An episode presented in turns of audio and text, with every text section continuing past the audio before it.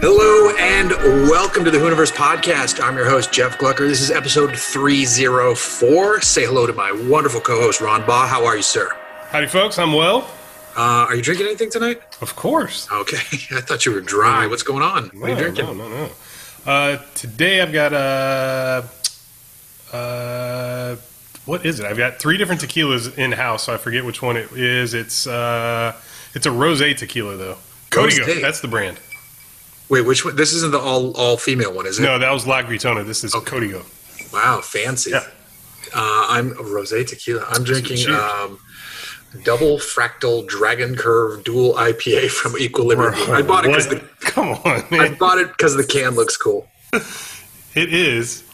It definitely is. Uh, it's smooth. It's not crazy. It's for I a feel double like I would enjoy like dissecting the, the graphics of that can more than I would Well, be drinking that beer.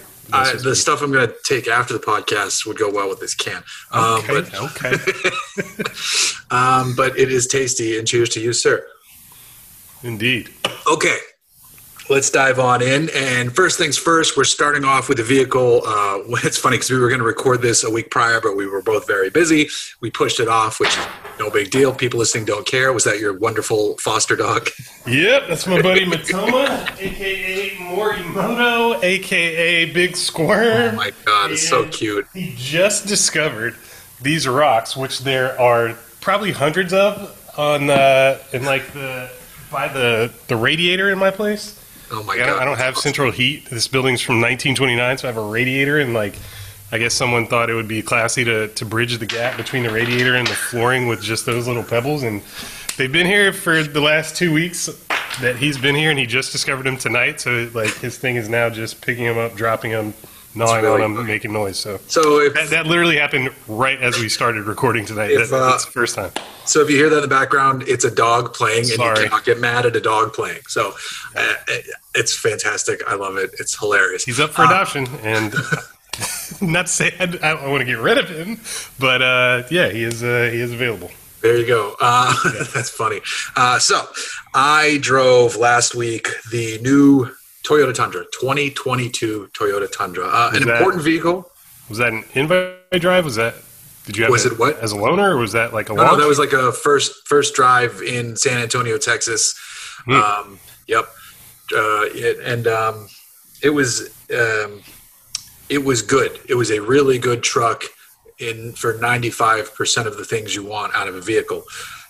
Um, it's it's I'll say the, the bad part right out of, out of the bat. It's ugly. It's, it's an ugly truck. it's not attractive. Yeah, It is, especially when they showed footage of the last gen with like cleaner sides and, and all this stuff. It's just, it's it's. Is it any better in person or or no? Some colors look better in person. Some trims Okay. look better in person. The the toughest one is probably, um, so like 1794 gets more chrome, and that like doesn't help. TRD Pro, you think Hold would on, be hold the on, hold on. What is that a reference to? 1794 uh, they've had that trim for a few years it's a reference to something to having to do with it's a texas thing it's like like when like i don't know if the city of san antonio was found it has something to do The with Alamo? Texas. maybe um, but it's like a big deal Why does And- every and truck have to have a. Texas edition? king ranch blah blah excuse me um, because that's where they sell them. Even though it's funny because everybody's like, "Oh, Texas, you know, we sell trucks." California, I think, still sells the most trucks. Um, I would love mean, that if that's Texas true. thinks it's king, but you know, whatever, have your fun. Um, Right. so the, the 1794 trim and the platinum trim are basically the same, except 1794 is more chrome and platinum, or is it limited? Shit, it's limited. 1794 and limited, and limited is more body color. So, which I prefer. But you would think, like even the TRD Pro, you think would help the giant grill, but it's all blacked out all the way down, like through the bumper, and it just makes it look weirder. So, and like Yeah. so some colors it looks good. It's just it's not a good looking truck. The way I described it is there's this era of especially with Japanese cars specifically, um, uh, where where um, there's like an extreme amount of creases and vents to Right. an insane level. So Civic Type R is a good example. It's too much for me. Um, I get why they did it. Blah blah blah. Yeah, yeah, yeah. Like, Um, but it there's seems to be yeah. strictly uh, Japanese designer, like at least with an Urus, you're like, oh, that front end's Lamborghini, it's recognizable. So the Tundra, Right, right, I think, right. is caught up in the tail end of this design era. Um, Right. And a good example, so like the I, I new, would say I would, I would I wouldn't call it a design era. I would call it a styling era. Like it's just add as many creases, add as Yeah. many folds, and just like different surfaces as you can, and like, like that's like evident in C8 and a lot of other cars. It's like Yeah. they're they're overstyled. It's not really yes, overstyled. You're design. right. It's just like okay, just add you know surfaces to make this more interesting. yeah, yeah. Yeah, Y- Toyota. Lexus. There's there's a lot of manufacturers that are guilty of it. Yeah, well, the- Lexus just showed off the new uh, LX600, and it's like 90% grill in front. It's insane. It's absolutely insane. Insane. But for the Tundra, every other part of the truck is really good. Uh, The interior is light years ahead of what it was. Nice big screen.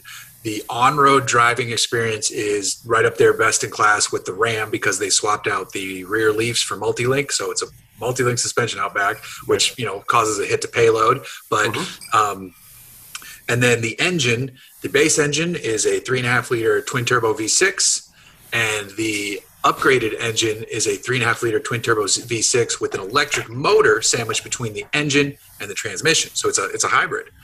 Um, so does it does that motor drive front or rear wheels or both? It kind of drives it all because it lives in between the engine. It's like in the bell, bell housing.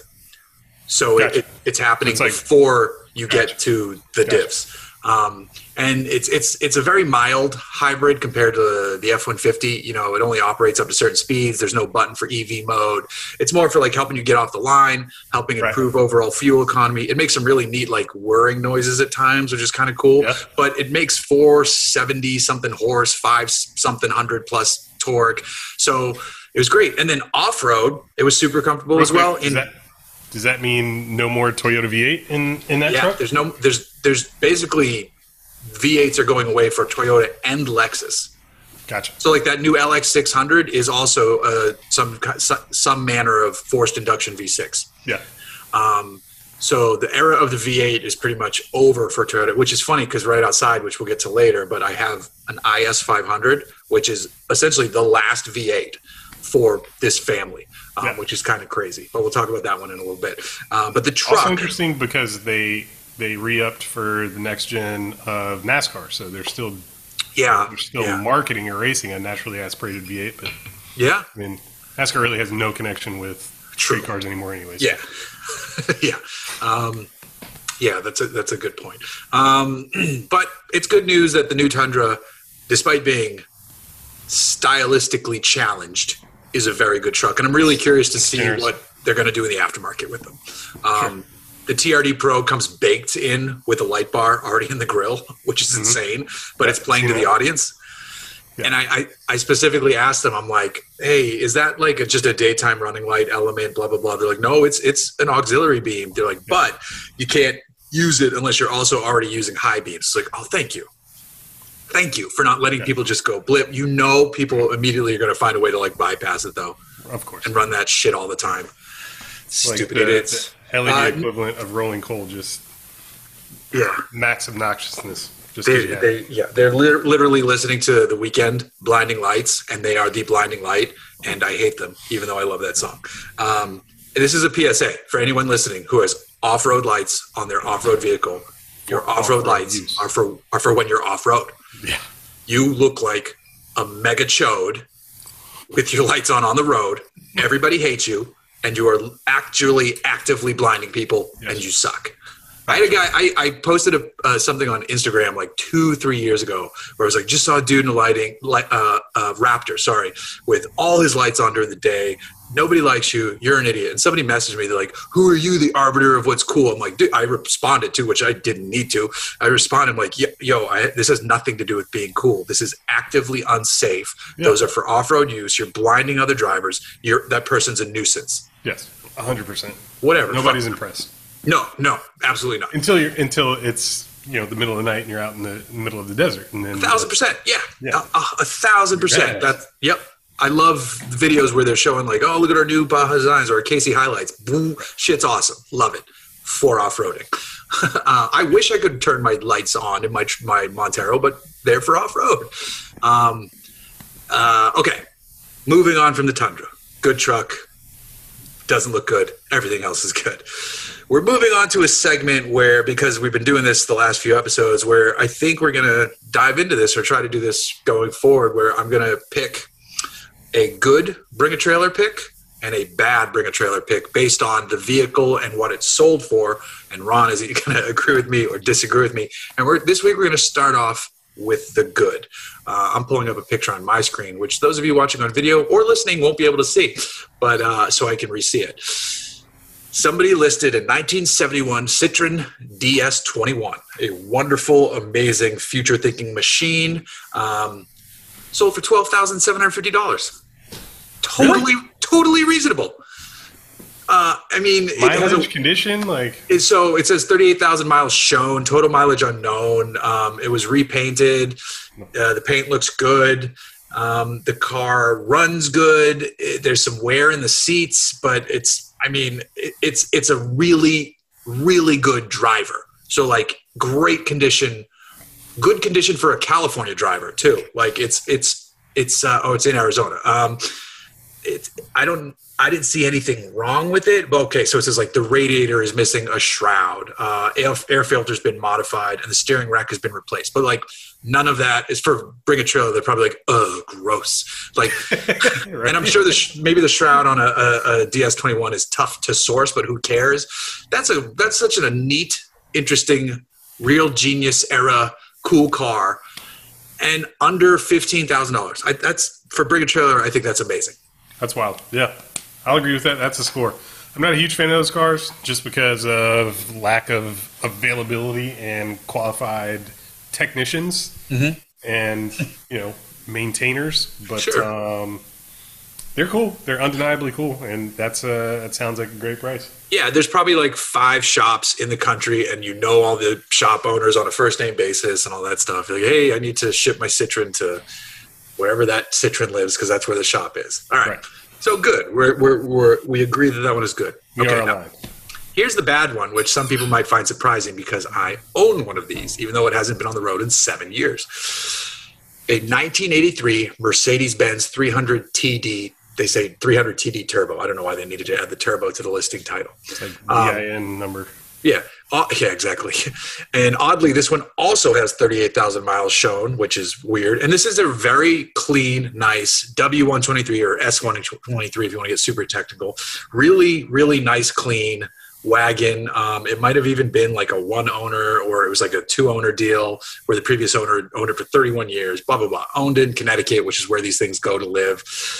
Lovely car. In black, too, which is actually a rare color for these. However, Yeah. It sold for $64,500. yes. Oh Yeah. my god. So Sorry, are you considering just a, a back to stock restoration now? like, Dude, yeah, I mean, no, like this one is crazy clean, especially for an East Coast car specifically. Um, and the engine on these runs forever. The OM six six one sevens. Uh, however, what what what are you doing here? Sixty four. Like That's I, don't like hundred thousand dollar Grand Wagoneers. Like it's just uh, it's a nostalgia for the Reagan era and like the waspiest of waspes. Yeah, super waspy. And Yes. um, you know, it's like they'll never make cars like that again. That like harken back to such a particular period in time that wasn't performance based. It was like luxury or lifestyle based. Yeah, yeah, it definitely wasn't performance based. It was you just rolled down the road in a tank that fit your family, your friends, and your very expensive dogs, and um, uh, whatever the the you probably had like Gap clothes when Gap was like. I don't even know if Gap was out then. It was, and it was like worth money. you're like a you're like a rolling Ralph Lauren ad. Yeah, or, or Benetton. Is it or United Colors of Benetton? Isn't that shit expensive? Yeah.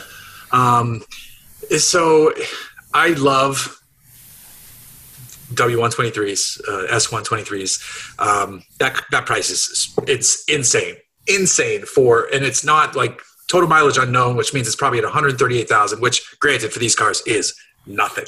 Right. But uh, I, I don't even know. It doesn't even have the stock head unit. If they want to get technical, it has a JVC aftermarket JVC No, man. not even like an No, Alpine for, or something. for that money, it's yeah, it's got to be Alpine or like uh, uh, McIntosh, something. Yeah, McIntosh would be not even like just give me like there. a Kenwood would be better than a JVC. I don't even know what we're doing here, uh, but so I think we're on the same page though. Yeah, Good and bad. it's outrageous money, but you know, I'm happy for everybody that's selling their stuff for crazy numbers. I, Like, I, I like how you're always so positive about the it's, dudes. it's all going to come. It's all going to ebb and flow. It's going to come down, but you know, Yeah. Ride that wave. You know, make make that money. Huh? Yeah, yeah. I, I mean, I hear you, and I feel that, and I'm always, I am, I am always surprised when when people get the good money for things, and there, I already know which one we're going to talk about next week because there was a truck uh, like a with. Uh, just an old F Series truck that went for stupid money, so I'll bring that one up. I didn't see that, so uh, Twitter was a buzz with this. Can't one. I'll, I'll bring it up next week. But we're moving on to something that's very near and dear to your heart uh, because it's uh, it, we're talking about wheels right now. Because this morning I saw a Lexus GX4. I dropped my daughter off at school, driving back to the house, stopped at a stoplight.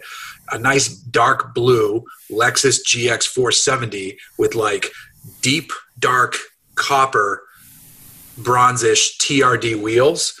So from the brand, they look great. They fit perfect. They look like they could have been OEM spec, and technically they are from the sister brand. But um, it's it's awesome. I love seeing wheels from another vehicle fit another vehicle so well. And I thought of a few examples where I think that also looks good. And I want to see what you think about this. C4 Corvette saw blades. they look good on everything. They do, right? Yeah, they look good on everything. Like they were 17s, and like you know the base the base C4 had 17 nine and a half front and rear, but the ZR1s had 17 11s I think in the rear. They had like a three. They had they may have been 12s. They had like a deep like recessed hub. Yeah. Like those are the ones that are hard to find. Like you never come across them because the ZR1 was so rare. But um, last week, I don't know if you saw this, but last week I saw an OBS Chevy truck, like an 88 to 98 Chevy uh, Chevy pickup extended cab, on the freeway with those saw blades. But they were ZR1 spec, so they they had the wide rears, and the truck looked like almost like stock height, and it had the wide rears, but those wheels were also directional, which was like unheard of in the era. So your Right. left and your right wheels, like you know, like were angled in different directions. That, you know, as a you know, as somebody that makes wheels, I can tell you that is a huge pain in the ass.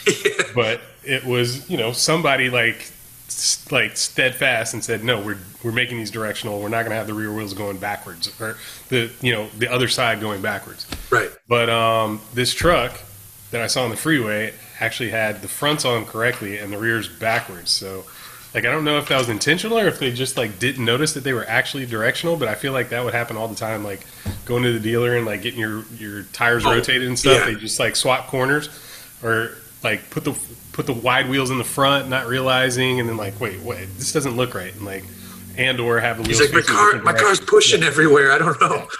Uh, yeah, that's crazy. It's Uh, a it's a wheel. I've seen that wheel on like Mark Five Jettas, like Mark Four Jettas, even. Like I've seen it on all sorts of cars. You know, from Impalas to Chevy trucks. Like they just like on its own. Like I don't think it's a great looking wheel, but it just it, it just works with so many different body styles. It is like the cocaine hillbilly TE thirty seven. Because the TE thirty seven works on everything. That wheel is amazing. I don't know if you agree with that statement, but I, I have never seen a vehicle that looks bad with TEs. No, of course not.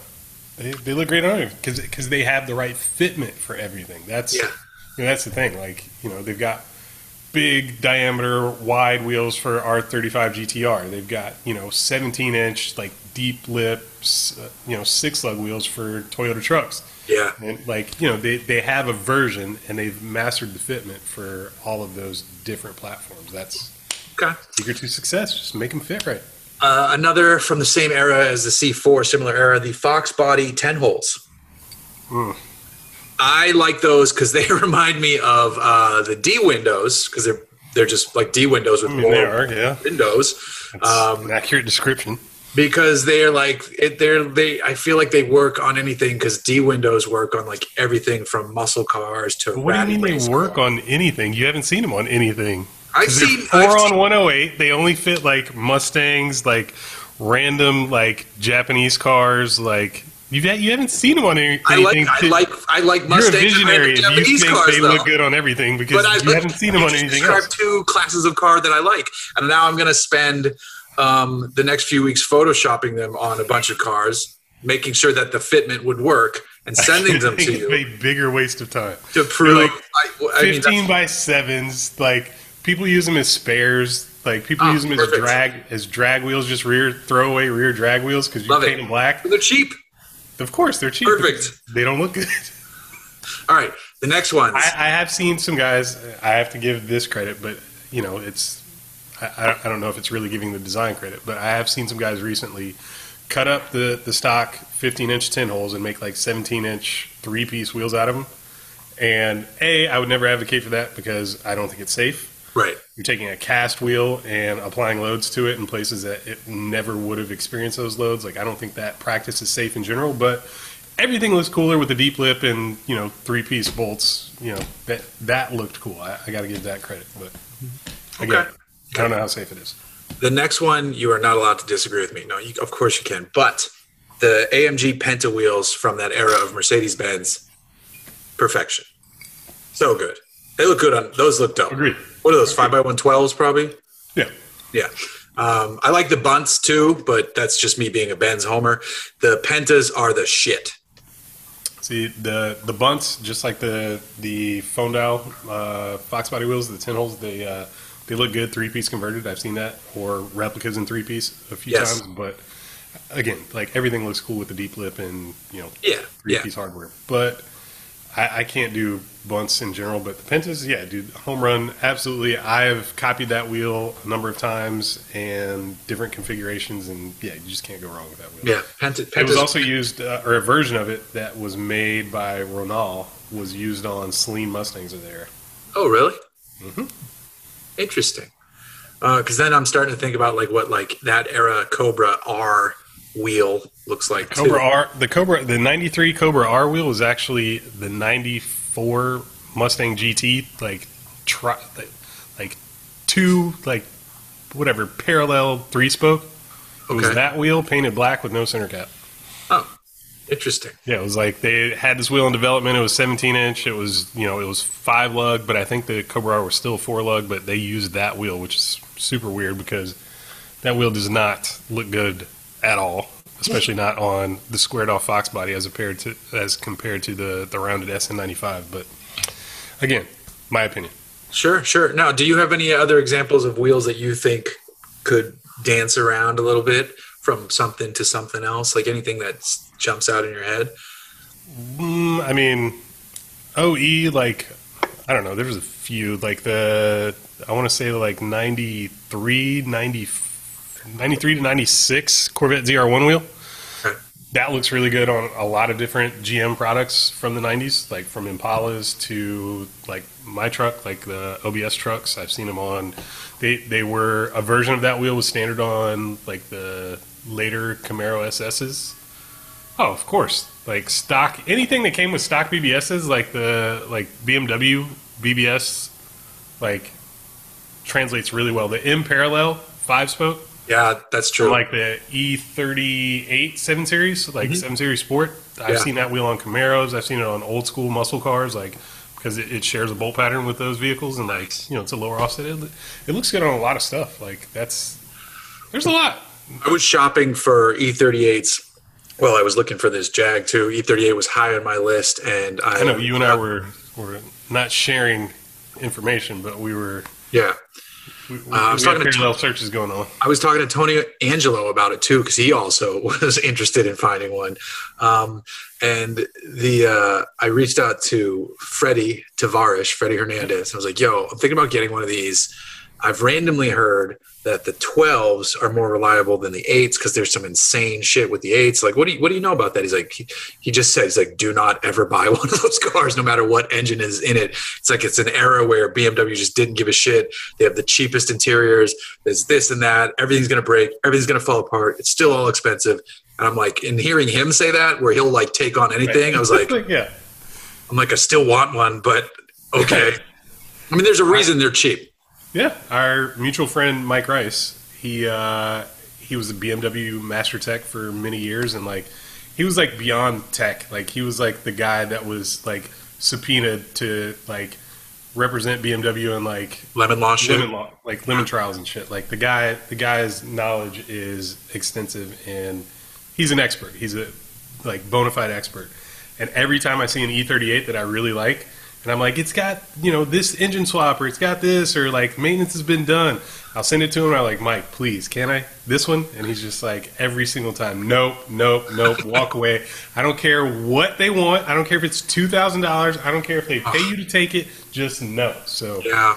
like yeah. it's such an unfortunate reality because they're such gorgeous cars, and that's like at at the top of my list. Yeah, because I just wanted it as like a daily driver, drive kiddo to school in, like take take wife to dinner in, um, and they're like sub five thousand dollars all over the place. I mean, at least here in California, and uh, so there's like, oh my god, like even even the twelves, even the long wheelbases, like all this stuff, or like the shortiers, the shorties with the M Sports, like all that. stuff. You're just like ah, and and everybody you talk to who knows a little bit, they're like hard no, hard dude, it's so crazy. it's crazy because they'll they'll dive into like 12 cylinder Benzes or like Audi S8s, an Right. older one, and like they'll d- dive into all this other stuff. And you're like, whoa, that's got to be crazy. Like, it has nothing on that Yeah. car.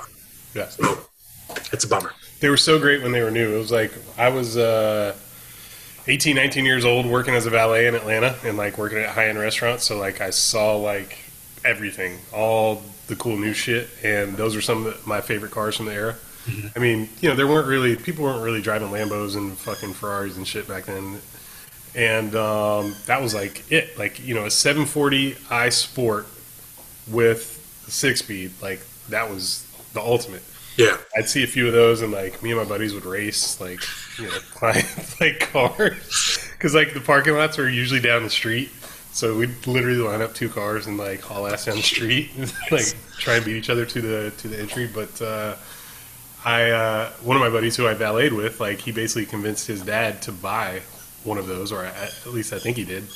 And yeah, we would just take it out and just go do burnouts in parking lots, and just like we're just like finally this like we get to enjoy this car legally the way it's supposed to be and yeah we'd like leave like holiday parties and just go do donuts and burnouts in his dad's car bring it back smelling like clutch smelling like tire smoke like that's what it was for that poor car. There's yeah. Now there's now we're wondering why why we can't buy them or why they're five thousand dollars because you'd be, be the sixth owner of this thing that somebody is holding together with hopes and band aids and uh, yeah, it makes sense. Um, all right, so moving on to stuff that we are driving um, this week. Uh, like I said earlier, I have the Lexus IS 500 in the driveway.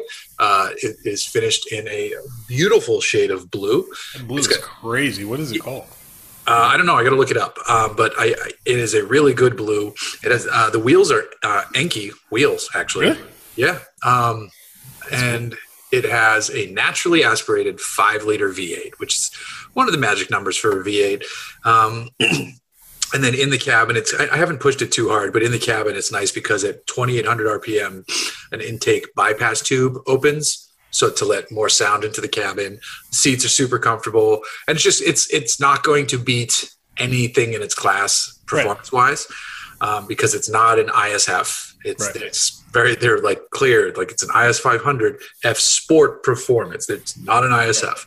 Um, but why not i mean are there plans for an isf it sounds No. like no no, Right. I mean GSF is dead. Why why go to all that expense of engineering and Well, I mean, they have the engine. design to not like sharpen it just that much more I think I think they don't need to because their customer. I don't know because they they're like, well, if you want that, just go. Even though it's a coupe, go see the RCF. You know, Right. like they'll try to steer you towards that. right Um, but it's I mean, it still is like 470 horse or something like that. Like it's it's plenty of power. Um, and it's it's it's actually kind of nice. They can sell you more like, well, it's it's not as fast, but it's also not as punishing because Right. it is super comfortable. The seats are killer. I think it's a 17 speaker Mark Levinson audio system. Um, it just the steering feel is nice. The gearbox is kind of relaxed for a vehicle like this. It's, it's not a ZF or anything cool. It's just a regular ass eight speed. Uh, but um, it looks good. It's almost sleeper. They didn't go over the top with the badging, which is kind of cool. color Yeah, well, the color's not, but Yeah. the, and the you but you'd have to look at there's like a slight bulge to the hood, and then the it has the stacked exhaust, Right. um, which is kind of cool, and that's kind of it. Um, I'd say IS 500 on the back, but it's like just one badge. Yeah. Uh, so it's whereas like the ISF, you know, is fenders and all this crazy shit. Uh, it's it's it's nicely down styled off of what we were talking about earlier. Cars look great. Like I don't. It's a car that I typically don't pay that much attention to, but I see them on the road, and like they've got really great colors, and like it's. I feel like it's the one car in like the Lexus Toyota lineup, besides maybe the Supra, that's not over overly styled. Like it's like that's just tasteful enough. It's got just enough going on where I'm not like, oh man, like I don't want to be seen in this, right? Like every time I see him, I'm like, that's actually a really handsome car. It might not be a full enthusiast vehicle, but they're good looking. for, for it's like the it's like a perfect daily driver for the person who also occasionally wants to you know put his foot down and enjoy the commute um, and it, it's excellent at that it's not nine tenths to work every day which Yeah. would get old quite frankly uh, as we get older um, Or the car's good expensive. I'll be shooting video with it tomorrow before it goes away. It's a short loan. Uh, but another vehicle I had last weekend, I had an Infiniti QX80 to tow an Airstream Basecamp. Uh, Really? Basecamp is one of their smaller ones, which, funny enough, I didn't realize it was designed in partnership with Nissan. So it made sense to pull it with an Infiniti, which was kind of cool because it's like a real curvy looking uh, Airstream. And the, the the thing I've I've been fortunate to review a handful of Airstreams over the years, and it's always the same story, where it's it's very much like a supercar in the RV world, where it looks really nice, the fit and finish is amazing, and then a lot of times the shit you want to work well doesn't work well. um, the solar on the roof just doesn't wasn't working. So we were we were dry camping, which you know means we didn't have access to shore power. Right. So where we're, you're charging the whole drive up there, and it has some nice deep cycle batteries and all this stuff. But if you're not connected to shore power, you're sitting there. You're because there's a fridge, there's a full size bathroom, um, there's lights and stuff like that. Uh, we weren't running air conditioning, we weren't running heat or any of that stuff. So it wasn't like a crazy load. It's like a typical weekend camping load. Is there no supplementary generator?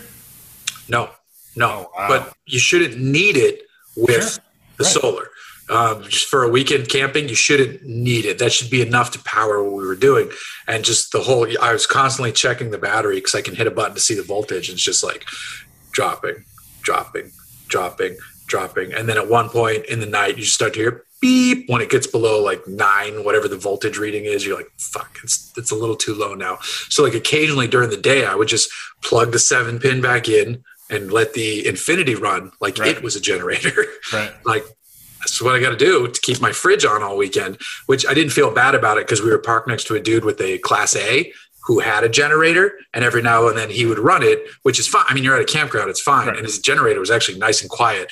Um, but like when he would fire his up, I'd like walk over and like turn the Infiniti on. Be Like, all right, I'm just gonna let this truck run for like 30 minutes to try to get as much juice back into this, and we're doing it like all weekend. Whereas if the solar was working, we wouldn't have had to do that. Right. Um, so it's kind of a bummer. And and I've had other issues with Airstreams over the years, and it sounds like snobby to say, but I'm I'm reviewing them. I'm I if there's a fault, I need to talk about it. Uh, I, I get that I didn't spend the money to buy this, but like if I was reviewing a Bentley and shit broke, or an, an Aston Martin and shit didn't work, I would tell you.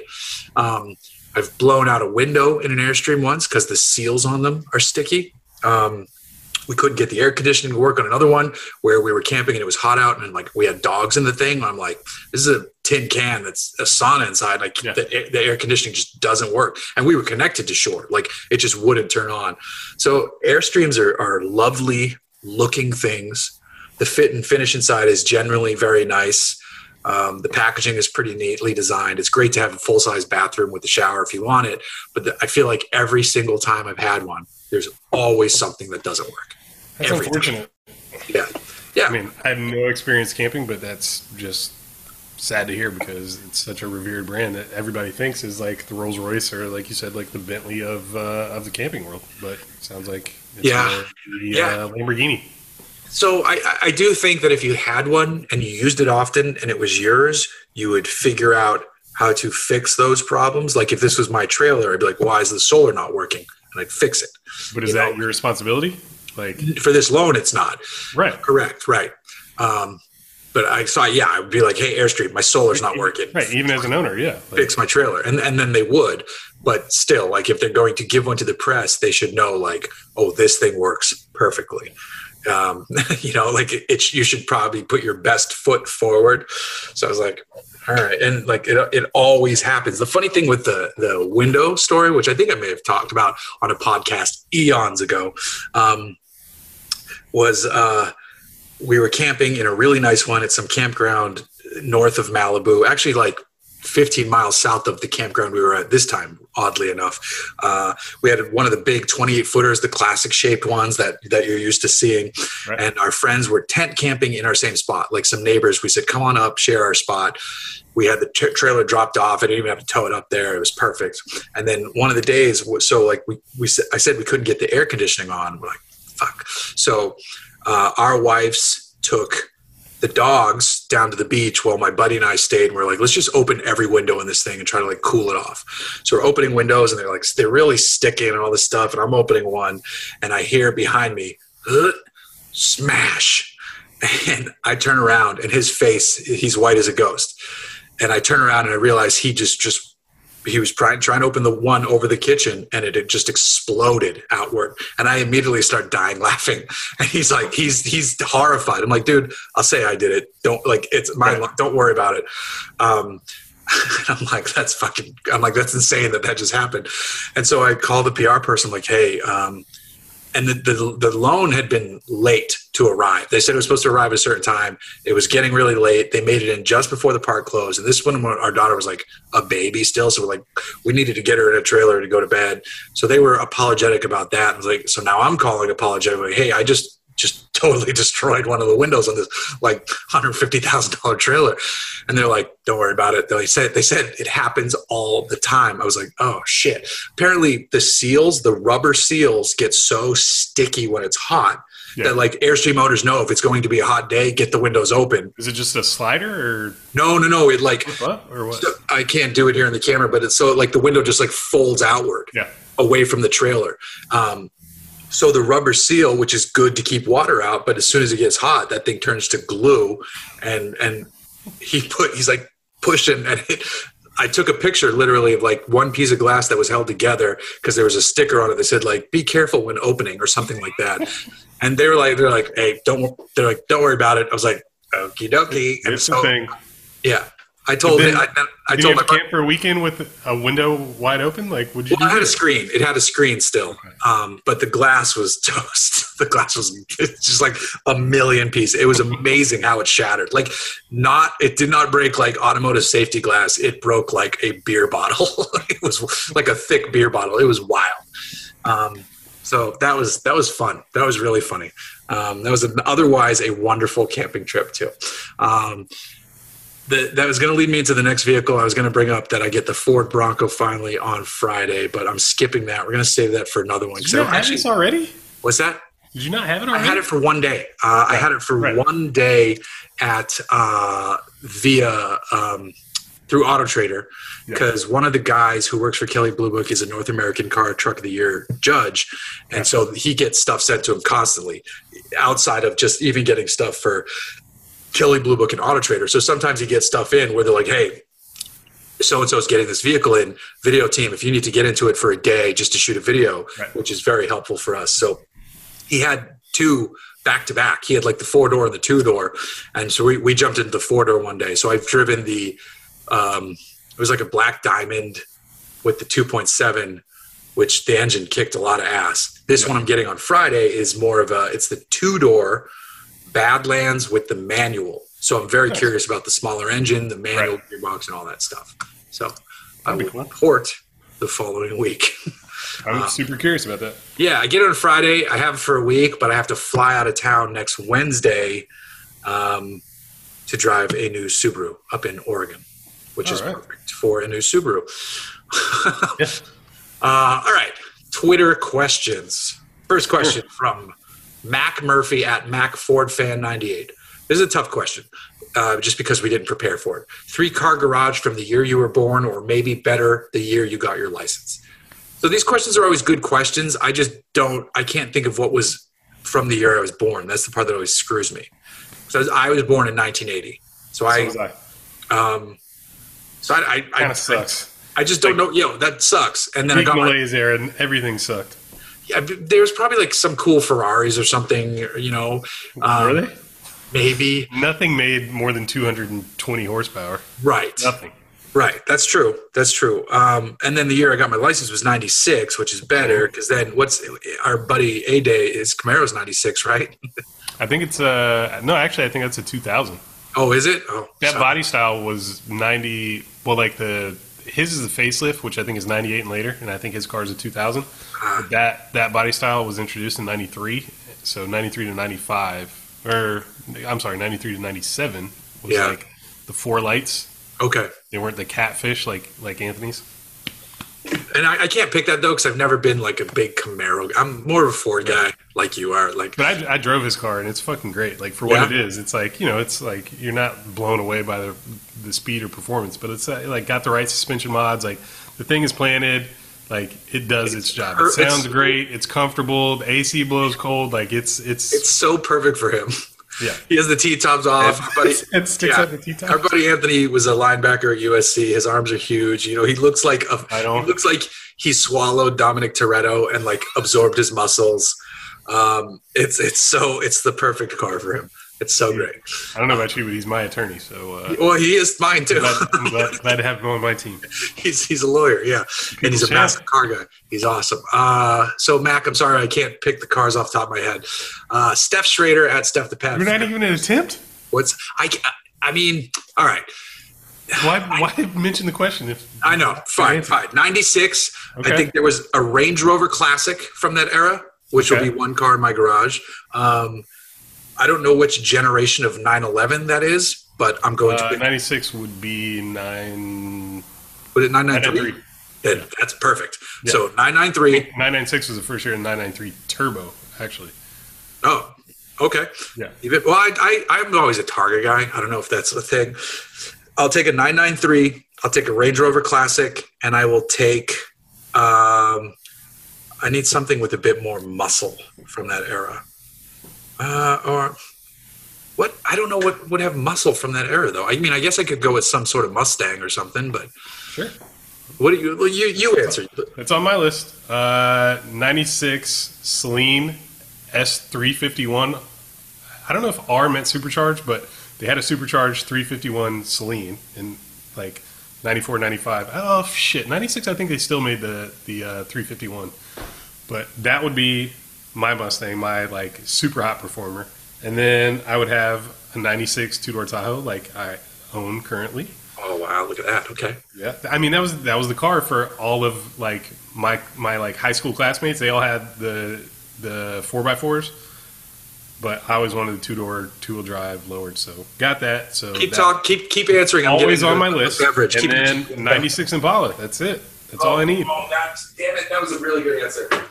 Well, you know, do I need that much Chevy in my life? Like, you know, there were E38s, there were like 96 like S coupes, I think like the the big coupes, like the pillarless coupes with like I'm really annoyed. dual pane dual pane glass. Like I love those cars, but I really loved them back then. Like that was just like ultimate baller shit. I'm really, really annoyed. I didn't say 96 Impala SS. Really annoyed because what was the rarest color? The red one. Uh, probably. Yeah, but 96 was the year that they got rid of the digital dash, it had analog gauges, and it had the center console shifter. Uh, switching to a new beer with a great label called Hole in the Sky from. Oh, well, I gotta catch up. I gotta go make a drink real quick. You Okay.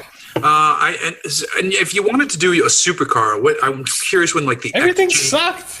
Well, XJ220, I mean, it sucked. Have you driven one? no, but what, when was the Sucked. XJR15? You drove an XJ220? Yeah. Damn.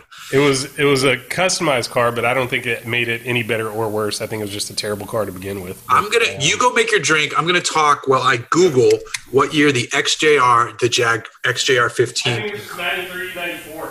Oh, it's actually it's even earlier than that. I, it looks like like it's it's it's 90 to 92. for the XJR 15. The X the XJ220 stopped in 94. And then yeah, so no no to the Jag. Oh wait. What year was the McLaren F1?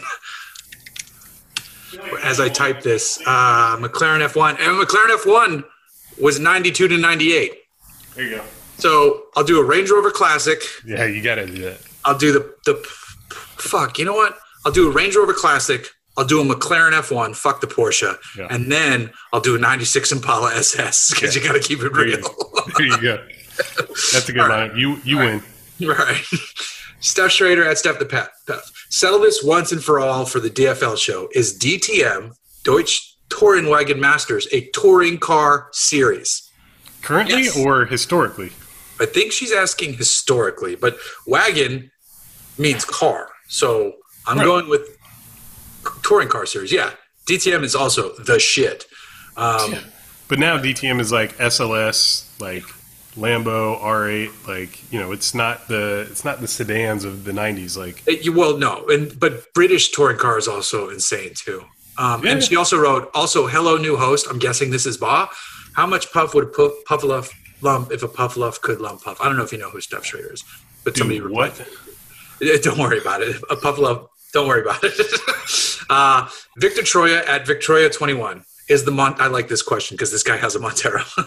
is the Montero the most underrated off-road vehicle, and which generation is best and will be most likely to go up in value?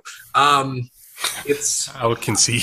it is high on the list of underrated, but I honestly think I think in this country Suzuki might be more underrated as far as off-road vehicles go, um, because Samurais and XL7s and all that shit, they can go a lot of places. Um, Isuzu, people would lump in with Mitsubishi, so that, that's I, Mon- Montero's down there because everybody's like, oh, Land Cruiser, Jeep, blah blah blah, and Montero can go everywhere those vehicles can go, no question about it. Uh, and they're super reliable and awesome, and I love them. As for which generation is the best and will most likely be go up in value, I don't know if the first generation is the best mechanically because Gen twos and Gen two and a halfs are pretty awesome. So is that Um, is that uh, the the limit? Like how many generations are there? Uh, in the U.S., three. Two. Okay. Uh, it went on longer elsewhere. Um, Right. I forget, uh, like it died recently, actually. Like they just killed it recently. Um, but we went Gen 1, Gen 2. There's a Gen 2.5 with these super rad blister fenders. And then there's a Gen 3. Gen 1 will go up in value the most just because it's the first gen. It's boxy. People like boxy SUVs right now. Um, but I don't What's yours? Gen two. Gen 1. Uh, Mine's the last year for Gen 1. I don't see them rocketing to, in value anytime soon. Um, I think you can, uh, if you can find like a Nissan Patrol, which is just something you never really see here, that might command a bit more dough. It's weird. Like Montero's people who can't afford the the FJ 60s and 62s went to Montero's, which is what I did. At least that's my story. And you would think that would drive the Montero price up, but it, it's done it a little bit. And some people have asked crazy money for Gen ones, but they're not really getting it.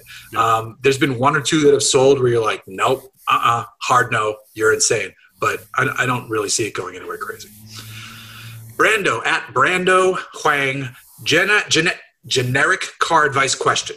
What's the next logical step after a Focus ST for under 50K? Looking for something comfortable for long trips with adaptive cruise, but still a little fun if the roads get tight.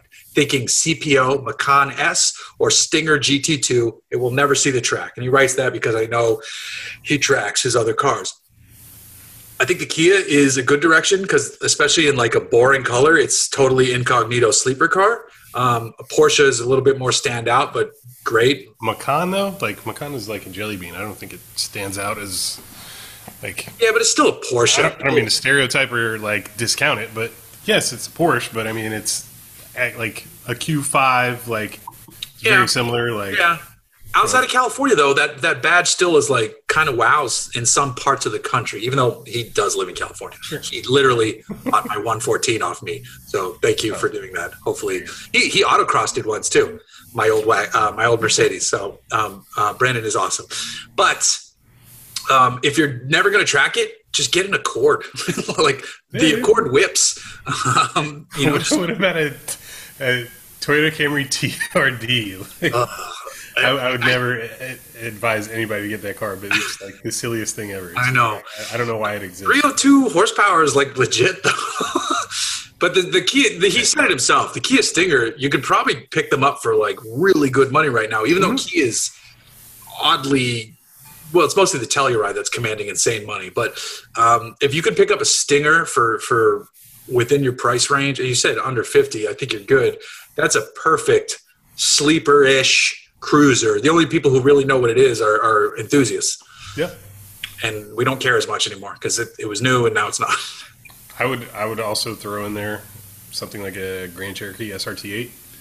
Um, you know, there's a lot of fast, like fun to drive vehicles that if you're never going to see the track, like would just provide like smiles for days. Like Yeah, yeah. um, even a used Mark V Supra.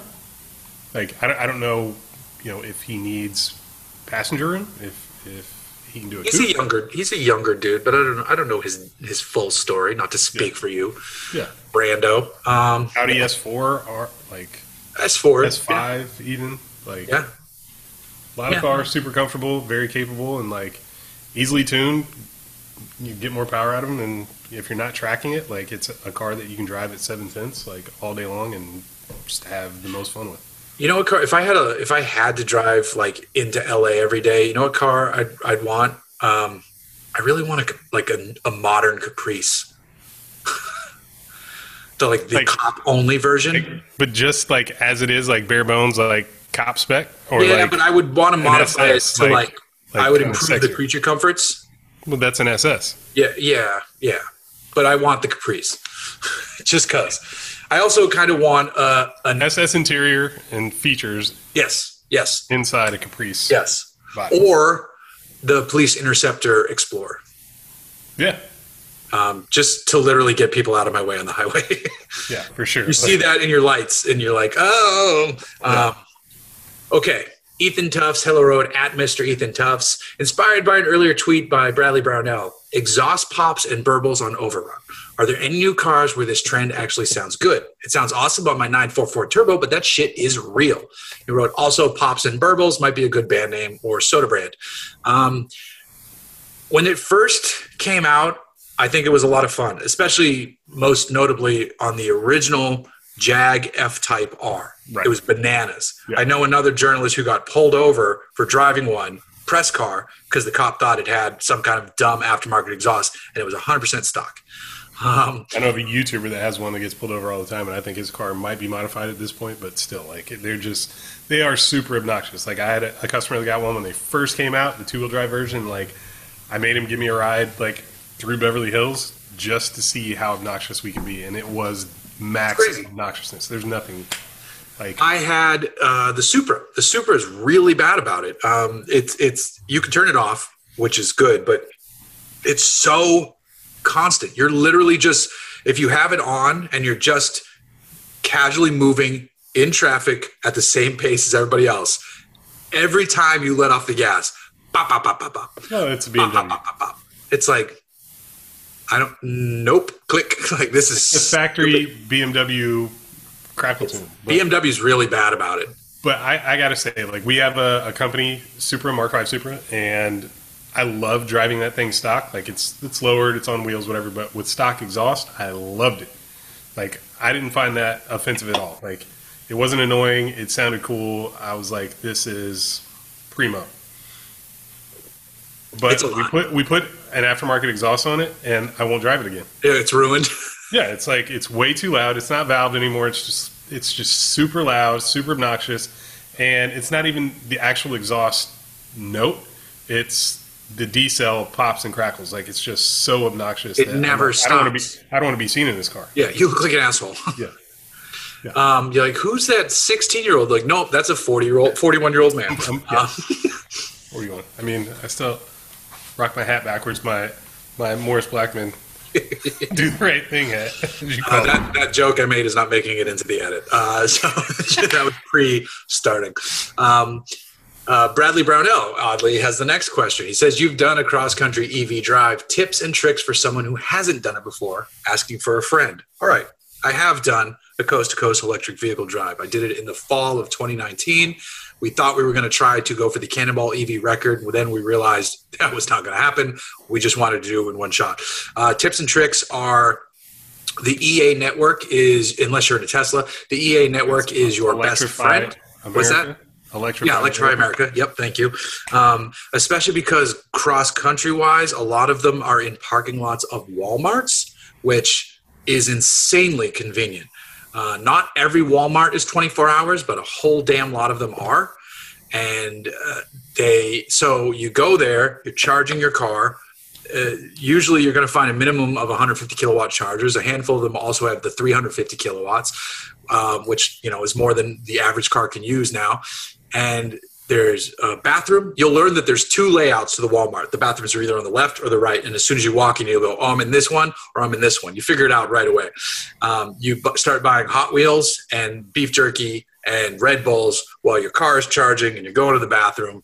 Um, and it's perfect. Their Walmarts are well lit and all this stuff. Though I will say, one Walmart going cross country was scary shit in Memphis, Tennessee, because of the Is distance. We heard pop, pop, pop, pop, pop. We're like, okay, this car's charged. Let's get out of here. Holy I've been shit! waiting for my opportunity to ask. Like, are the parking lots of twenty four seven WalMarts not like the sketchiest places in No. each city that you find them?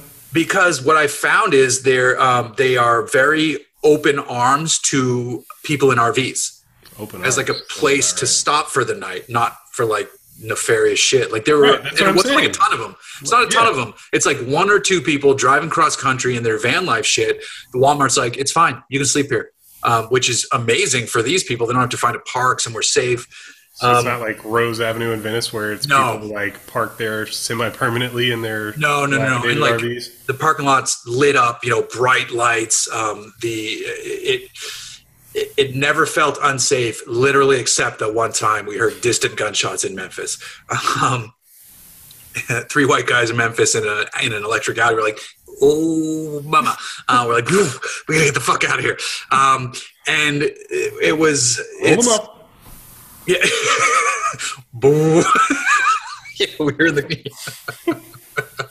we so the tip is uh, stick to the EA network as best you can. Plan your route ahead of time, or at least have a de- decent idea. Especially pay attention to the weather, whether it's cold or hot. If it's hot, you're fine. If it's cold, really pay attention. Um, and then if you plug into an EA charger and it is not reading the speed you want it to read, try a different charger because sometimes you'll get one and it's slow and you go to the next one so rather than sitting there and just dealing and accepting like 47 kilowatts on a 150 kilowatt charger try it if there's empty chargers try on another one and more likely than not it's it's going to give you the, the the full speed that the car can accept that's happened to me a handful of times another thing randomly depending on what you're driving this is more of an audi e-tron specific thing and we learned it from the very first stop because we started freaking out. The car, the charger in the car wouldn't talk. Um, the first few times we tried plugging in, this was at our first charging stop on a, on a drive cross country. We're like, and it's freezing out. We're like, what nice the precedent. fuck? Like this can't be happening. And we and EA's customer service was on the phone right away, which was great. They're like, as you plug it in, just slightly hold up on it, like give it some upward pressure, and and, and that worked. We're like, what the fuck? Like a customer shouldn't have to deal with that, Right. but if you know that, it's helpful. So just keep that in the back of your head. I don't know if that has been solved with. Con- this was like the first year for the e-tron, like all you know, all a bunch of stuff. Um, but yeah, stick Sure, to it's an annoyance, but I'm not going to fault them because I, I can't tell you how many gas pumps I go to that I got it. Like, there's some trick to it, or the like, you know, the the lever to like keep it keep pressure on, It so you don't have to hold it like that. Like is broken. Like you know, th- there's no perfect system. Yeah, no, I know, I know. So good luck, Bradley, on your cross country trip. I don't know what you're driving, but have fun. Uh, the Jacob Brown at the Jacob Brown writes, Shift Talkers. I hate when ESPN does it, but I love your show and I have no idea why. Not a question, but thank you. Ron is also on it. What's what's ESPN got to do? Uh, I mean, there might be some, you know, uh, uh, inspiration from some Sure. ESPN stuff. Am I, Shannon Sharpe? No, no, no. No. I'll tell you later. Uh, Team Radar S Pump at Team Radar S Pumpkins at Midnight Drifto. Question for Ron. Now that I know I've been drooling over his fox body for years, what two style? This is a great question. What two styles of modi- modifications would you like to blend, given a blank check and all the time in the world? That's a good question. That is, and it's uh, it's one that I've had in my head forever, and it's one that I hope to to execute soon with my '62 Lincoln.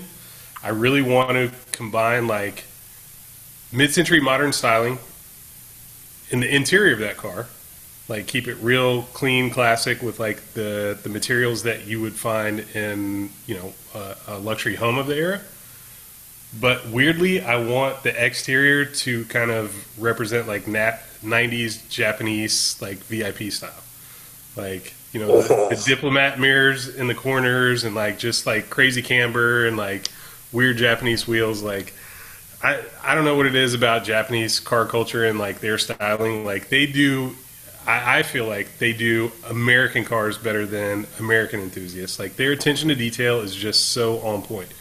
And if I can if I can build a car that appeals to Japanese enthusiasts and like gains their respect, then I feel like mission accomplished. And it's it's it's uh, like the the two don't go together, but it's just what I've No. had in my head for the longest time, and like that will be like it's almost like a no like cost no object build because that that car is going to be expensive to modify and do what I want with it.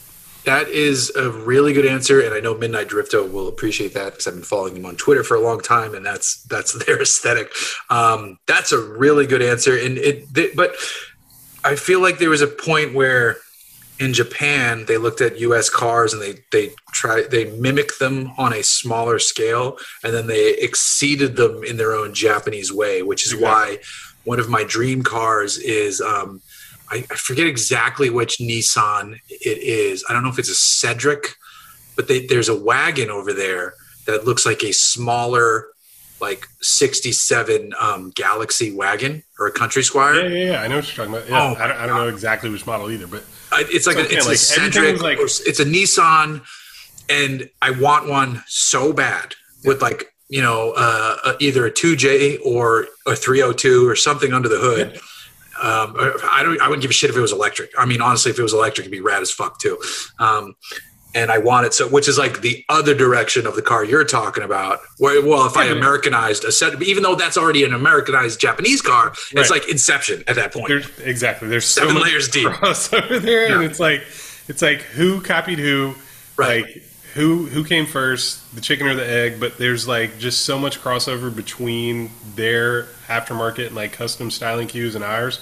But I, I just feel like their execution is at another level. Like Yeah. when I went to the Tokyo Auto Salon in 2014, like one of the things that like stood out to me the most and like impressed me the most was everyone. And like this this is from like the amateur, you know, show guy that's just there showing off his home project to, you know, like the the big like tuners like, you know, GReddy, HKS, like one of the things that stood out to me was the fact that all of their wheels were clocked and the center caps were clocked as well.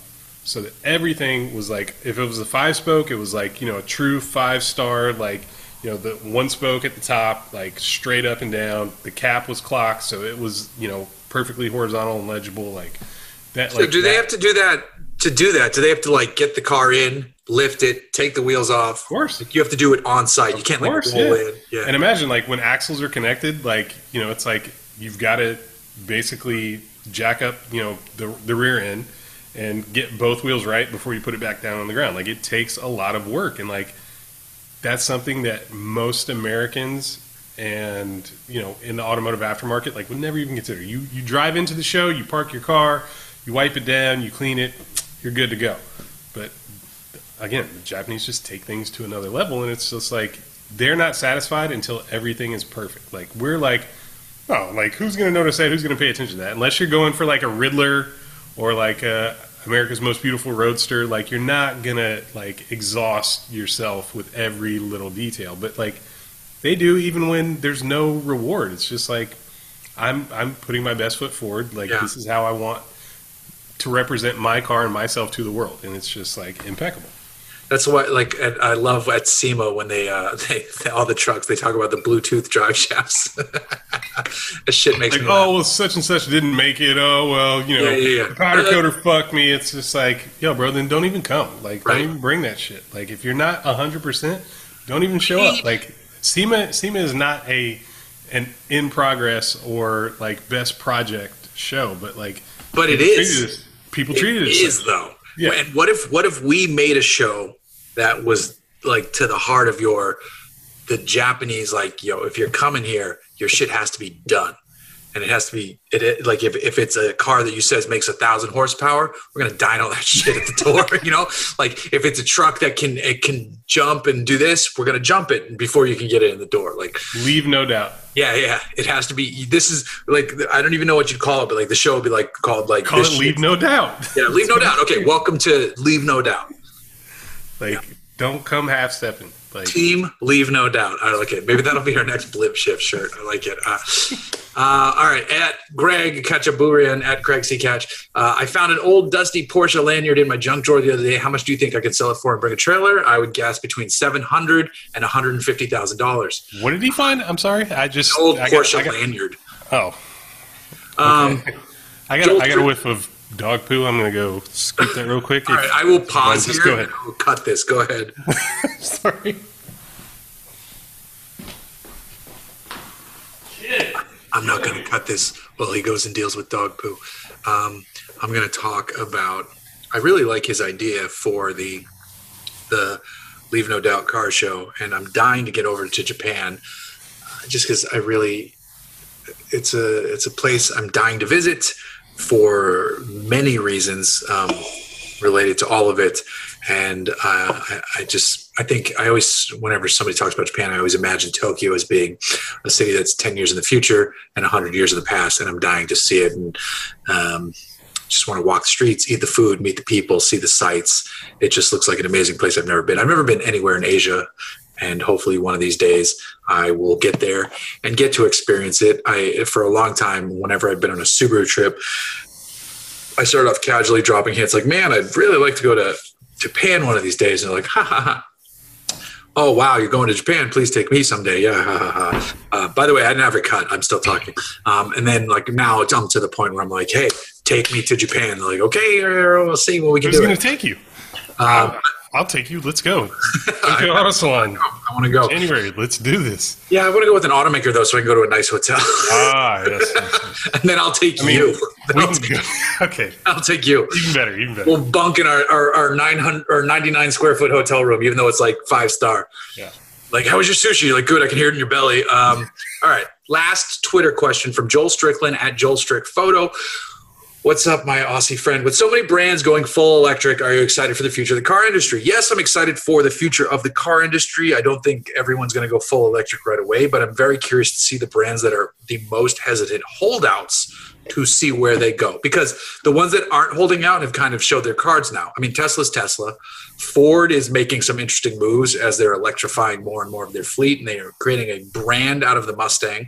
Um, Nissan has a few things they're waiting on. I wish the Ariya arrived already because I've sat in it. I don't and even know. felt like it was. Was Yeah. that I don't even know what that is. the Ariya is like a crossover, very. f- It's it's more forward looking. Um, you're gonna have to Google a picture of it afterwards. A R I Y A Nissan Ariya. I think it was supposed to be here, and then COVID hit, and it kind of it kind of killed the launch of that car, and the chip shortages and all the other stuff you can make excuses for. But I sat in it, and the inside of it feels very lounge like.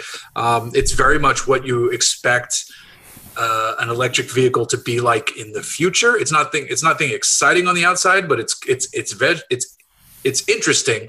Um, and other automakers are finally heading that way as well. So it, I'm very the one I want to see most is what Stellantis. I want to see what Dodge does with electrification. Right.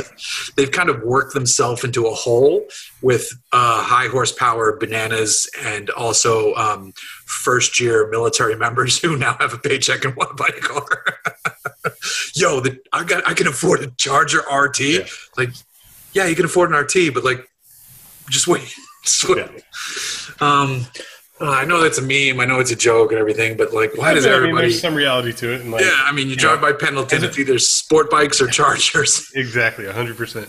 I, uh, you know, I had a Hellcat for three years, and I enjoyed being part of that community. But I'm glad that I am no longer associated with them because You they're always the most reckless, and noisiest. Like, it doesn't matter what Charger or Challenger you have. Like, I, I feel like the first step, the first step is removing all exhaust, all all muffling. Like, they're just the, the loudest, most obnoxious people on the streets anywhere that I go, and I'm just like, guy, come Uh, on, man! Like you got an SXT, like Our mutual you know, you're not you're not fooling anybody, Yeah. and that doesn't sound good. You like, there's no way you enjoy that sound following you around everywhere that you go. There's no way.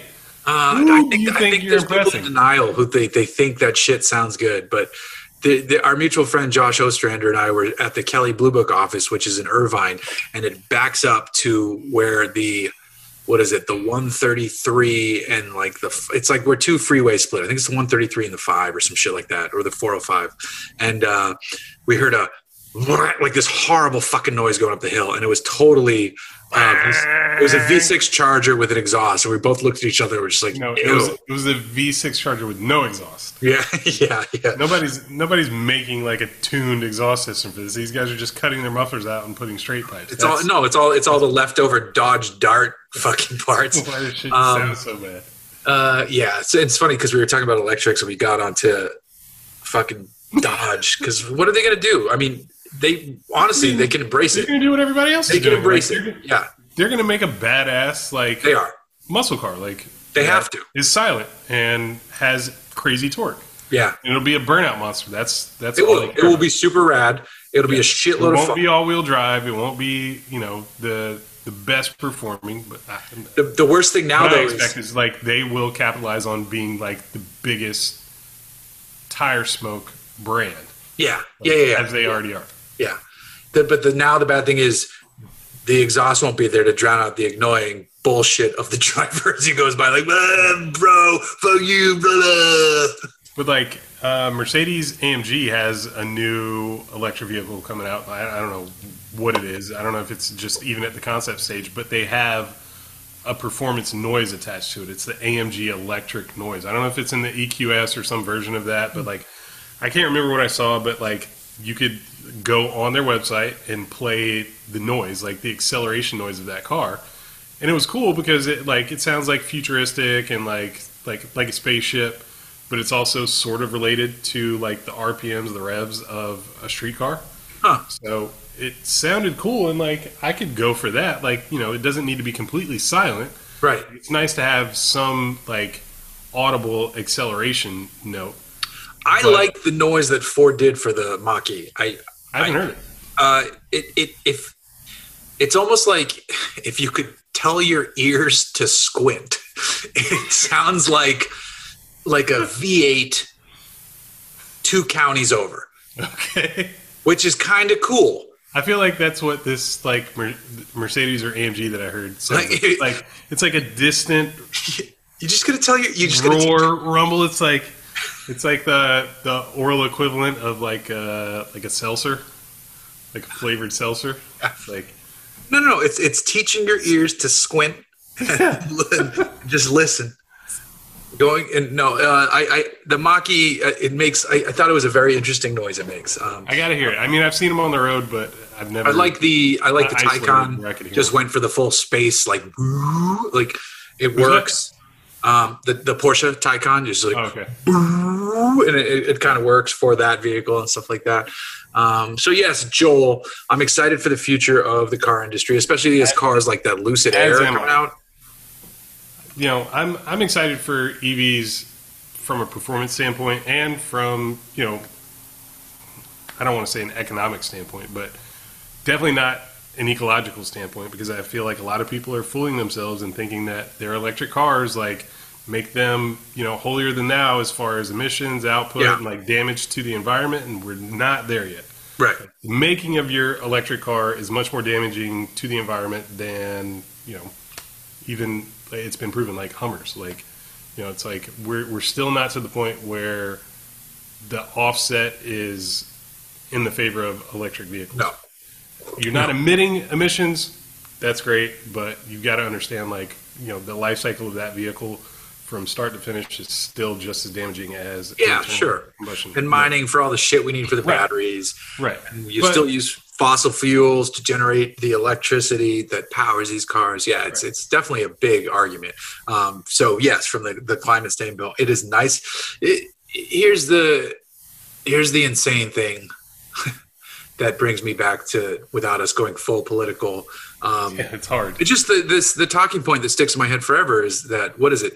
Seventy percent of uh, the climate issues are caused by like ten of the largest companies. Right. So like personal responsibility for this. Like if you want to drive your your sixty nine Dodge Charger, go nuts, buddy.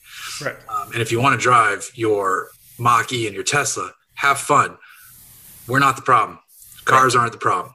Um, Right. So like, uh, but yeah, but also don't fool yourself into thinking your your green car is purely green. Right. Absolutely, absolutely, hundred percent, hundred percent. I'm with you there. Um, all right, that's all I have for Twitter questions this week, and that's all I have for this little fucking script in front of me too. So, oh, it looks it makes the screen so much brighter when I click on that. Jeez. Uh, you got anything cool coming up? No, I mean, I, That's a I long added, added a new car to my fleet, but that's not coming up. Is it the one we talked about? Yeah, I uh, got it? I ended up getting the Audi S7. It's Oh, okay. So you're just gonna say it. Okay. I, I think I think we talked about it. Yeah, Uh, I think we talked about it off camera. I, I I just listened to the first episode and I, I made mention of it. Oh, did you? Okay. It worked out. It worked out. It was a it's a weird deal. Um, my ex girlfriend and I bought this car new, like for her back in 2015, and uh, you know it's a car that I had a connection to, and I, I knew the car very well. Like I, you know, I took it to most of its service appointments, and the car's only got Does like 20, 23,000 miles. In that's fact, crazy. That's the craziest when did, part. When we did the paperwork, it was 23,777 miles. So it was just like the signs what? were there.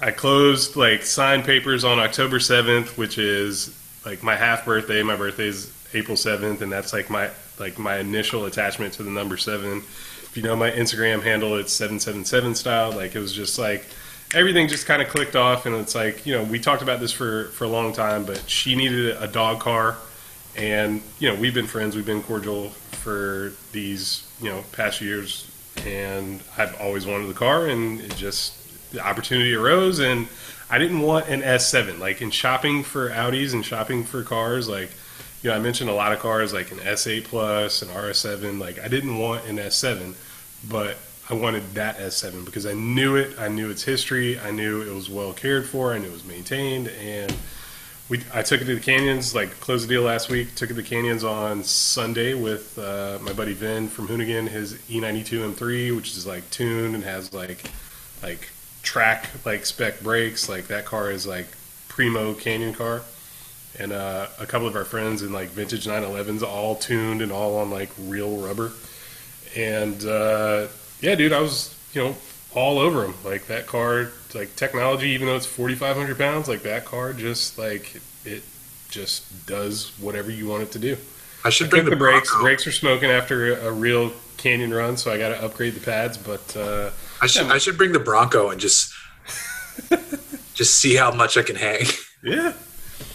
Like uh, it's a it's a great car, man. It's a it's a lot of car for the money, and like it's got an extended warranty uh, through July 2023, like full factory warranty, and that's to be completely honest, that's the only way that I would buy a car like that. You know, it's like if if it didn't have a warranty, if I had to buy an ex, you know uh, aftermarket warranty, I wouldn't be in that market. But uh, yeah, man, it was just perfect storm. Everything worked out, and went to see Dave Chappelle at the Hollywood Bowl last Thursday. How was that? His uh, it was it wasn't really a performance. It was uh, the debut of his documentary uh, Oh. surrounding all of his performances last summer in in Ohio during the pandemic, and um, that was a great great show. But she lived in Hollywood, and it was like she was going, I was going with a friend, so we met. I drove the car home, took delivery that night, and yeah, man, it's uh, it's been great. Awesome. Awesome. Well, there we go. There's a new car in the Hooniverse podcast. Yeah. family. Congratulations. That's and it's still got the wheels on it that you put on it. It's got it's got wheels on it, but I have uh, another set of wheels to go on and a set of rotiforms right there. Actually, oh, you got to be on brand now, right? yeah. So What was on it uh, before? Some other wheels. They, they, they almost look like Pentas. Yes, they were 21s. They were wheels that I designed, but they were in you know, a brand that I no longer work for. Sure, sure, sure, sure. But they almost look like Pentas. You know my deal. No. They almost look like Pentas. That's all I'm going to say. Um, All right, all right. Tell everybody. You already said triple seven style, so you, Yeah, you're yeah, you know where to find me. you're off the hook. At Hooniverse Jeff for me. Uh, like and subscribe to Hooniverse YouTube channel. Um, uh, enjoy this podcast wherever you're listening to it. Now I think it's across like six platforms via Anchor FM, which is where it's based. Uh, Apple. Google and a shitload of other stuff. And if you have any questions about it, email me at Jeff at Hooniverse or hit me up wherever. Thank you for listening, and we will see you next week. I'm going to hit stop recording.